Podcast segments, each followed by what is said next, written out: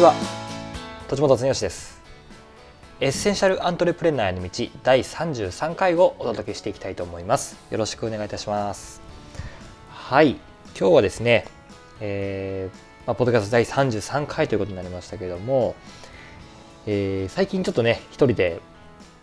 お話しさせてもらってるんですけどもねやっぱりこう喋っていくとですねだんだん慣れてくるもんですね。最初はあの一人で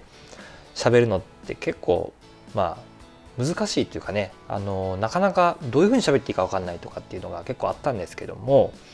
まあなんかこう慣れてくるもんでね喋っていくうちにだんだんだんだんそのまあコツがつかめてくるというか、えー、ネタもネタもねまあネタに関しては全然あの困らないのでいいんですけども、まあ、どういうふうにね喋っていくかっていうそのまあその辺の感覚がねつかめなかったんですけども、まあ、だんだんだんだんつかめるようになってきたので、まあ、もしねこういう動画とか音声にこうすごく抵抗を持たれてる方って結構、まあ、多いんじゃないかなと思うんですけどこれはね本当慣れだなと思いますのでね、えー、ぜひ、えー、なんかブログとかメルマガとかそういう文章が書くのが苦手だっていう人はねぜひこういう形で喋っていくっていうのも結構ありかなと思うのでぜひねチャレンジしてみてほしいなと思います。ということで今回ですね、えー、ブログを書くことを強く進める7つの理由ということで、えー、お話をしていきたいと思います。はい。えー、ブログですね、えー、書いてる方もいれば書いていない方もいる。まあこれからですね、ちょっとチャレンジしていこうと、え、思ってる方もいるんじゃないかなと思うんですけれども、えー、まあ非常にブログってね、僕もまあ毎日ではないけれども、4年ぐらいですね、もうずっと書き続けています。なんだかんだもう続けていますよね。で、4年ぐらい続けてくるとですね、まあ、いろんな効果がやっぱりあって、で、目的もやっぱり一人それぞれブログっていうのはあると思うんですけれども、えー、まあ改めてですね、えー、僕がちょっと考えるブログを強く進める、えー、7つの理由っていうことでちょっとお話をしていきたいと思います。はい。じゃあまず1つ目ですね。1つ目。1つ目はですね、頭の整理ができる。これ非常に大きいですね。あの特にですね、えー、自分が学んだことだったりとかあもそうですし、えー、あとはなんかこうごちゃごちゃ頭の中がしてる時とか、えー、そういう時にですね是非ブログを書いてみることをお勧めします。でそうすることによってですね今自分の頭の中のモヤモヤをですね書き出してみるっていうのも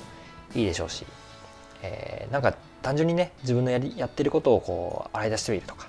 自分の今後考えることだったりとかを書き出してみる。そういったことでもいいと思うのでまずそうやって文字化する。そうすることによってこの頭の整理ができるっていうところがありますので1つ目の理由は頭の整理ができる。で2つ目が学んだことをアウトプットできるっていうことですね。でこれもクランさんから質問がよくあるんですけどもあのこの学んだことをですねアウトプット前提に学んでみるっていうことで、まあ、意識してほしいんですよ。でメモを書く時とかも皆さんその学んだことをそのまま例えば講師の人が言ってることをそのままメモしたりするんですけどそうじゃなくてブログを書くことを前提にしてメモを書いてみてくださいそうするとどうなるかっていうと、えー、自分だったらこう書く。こういうふうに書くっていうことが、えー、そのままノートに書き出していくことができるんですよね。そうするともうそれがもう一部ブログの文章になっていくのですぐブログ書くときにですねそれを、えー、記事にできるんですよ。だからアウトプットを前提にしてメモを書く。例えばセミナーだったらセミナーにするとしたらこういうふうに書く。あこういうふうに言うっていうことを文字に書いていくこともできるしクライアンさんにこういうふうに伝えるっていうことが前提にメモをするんだったらあじゃあこういうことを言ってみようとかっていうことを書き出してみるなんならもうそのまま、えー、メールしてみるとかですねそんなこともできるわけですねだからこのアウトプットを前提にするっていうことで、え学びをしてみる。で、ブログを書くときも学んだことを前提に、学んだことをアウトプットすると前提に、えー、書いてみる。そういったことをね、ちょっと意識してみるといいかなと思います。で、3つ目が頭脳の外注化。これはどういうことかっていうと、えー、まあ、頭の中にですね、インプットできる情報っていうのはもう限られているんですよね。でそれをずっと頭の中に残しておくんじゃなくて残しておくとやっぱり忘れちゃったりするわけですよ。だからその時の情報っていうのは、えー、要はブログというですね頭脳の外注先に、えー、外注しちゃうんですよ。で書き出す。そうすると僕もそうなんですけど昔の書いた記事とかをたまに読んだりしてみるとあこんなこと考えたなこんなことを学んだなとかっていうことをもう一回思い出したりできるんですよね。でそうすることによってこうブログをブログという、まあ、頭脳の外注先に、えー、記事を載せておくっていうことができると、えー、どんどんどんどんそこをねストックにしていってでまたそこを取り出してっていうことをね出し入れがどんどんどんどんブログによってできるんですよね。でそうすると図の頭の中が常にこうクリアな状態に保てるので、えー、これは結構ねおすすめです。で4つ目、えー、SEO 対策になる。でこれはまあそういうのがね思わずやっぱりその検索にヒットしたりしてそこからこう、えー、ユーザーの人がね見込み客、まあ、潜在顧客の人たちが見てくれたりすることがあります。だからね、まあ、もちろんちゃんと SEO 対策するんだったらユーザーがどういうキーワードで検索をしていてどんな興味があるのかっていうことをちゃんとリサーチした上で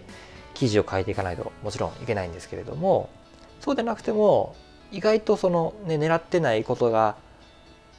狙ってないその人たちがまあ記事を読んでくれたりとかすることって結構あります。ので是非ねこう SEO 対策っていうのにも、えー、なるとで4つあ5つ目ですね5つ目が、えー、自己紹介代わりになるとでこれは何かっていうと例えばですね僕もよくあるのがあセミナーに来る人とか紹介を受けた人たちが僕の名前を検索をしてでそのブログ記事を読んでくれたりあとバックナンバーの記事とか読んでくれたりするんですよね。でそうすると、えー、そこにやっぱり自分の世界観とかが乗っかってるとですねあこの人はこういう考え方をしてるんだなとかねあマーケティングについてこういうノウハウこういう考え方を持ってるんだなっていうことがブログ記事を読んでいくと分かるんですよね。で実際僕のクライアントさんも見てるとやっぱりマーケティングに対する考え方がすごく共感できるとかえ自分の仕事に対する取り組み方が共感できるとかそういうところでこう仕事になったり、ね、コンサルティングをお願いしてくれたりとかスクールに入ってくれたりとかってことがあるんですよね。だからブログ記事を通して自分の自己紹介ができるそういった効果もあります。で6つ目6つ目が自分の分身になると。でこれは、まあ、さっきの SEO 対策にもつながるとこなんですけども自分が働かなくてもブログという、まあ、オンラインの分身がですね勝手に自分の集客や自分の宣伝をしてくれるんですよね。これってものすごく大きなことじゃないと思いませんか？この自分の分身ができるっていうのはものすごくパワフルです。でこれを50記事100記事っていうふうにしてどんどんどんどん作っていくことによって自分の営業マンがオンライン上で働いてくれるんですよ。これすごいですよね。だからぜひねブログやってほしいです。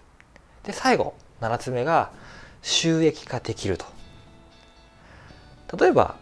アフィリエーターって人だったりとかね、えー、あとはアドセンスとかって言ってねこう広告収入を稼ぐ人とかっているじゃないですか。ああいう人たちっていうのはブログを通じて広告収入を得たりアフィリエイトという形でブログ上で商品を紹介して商品が売れてったりとか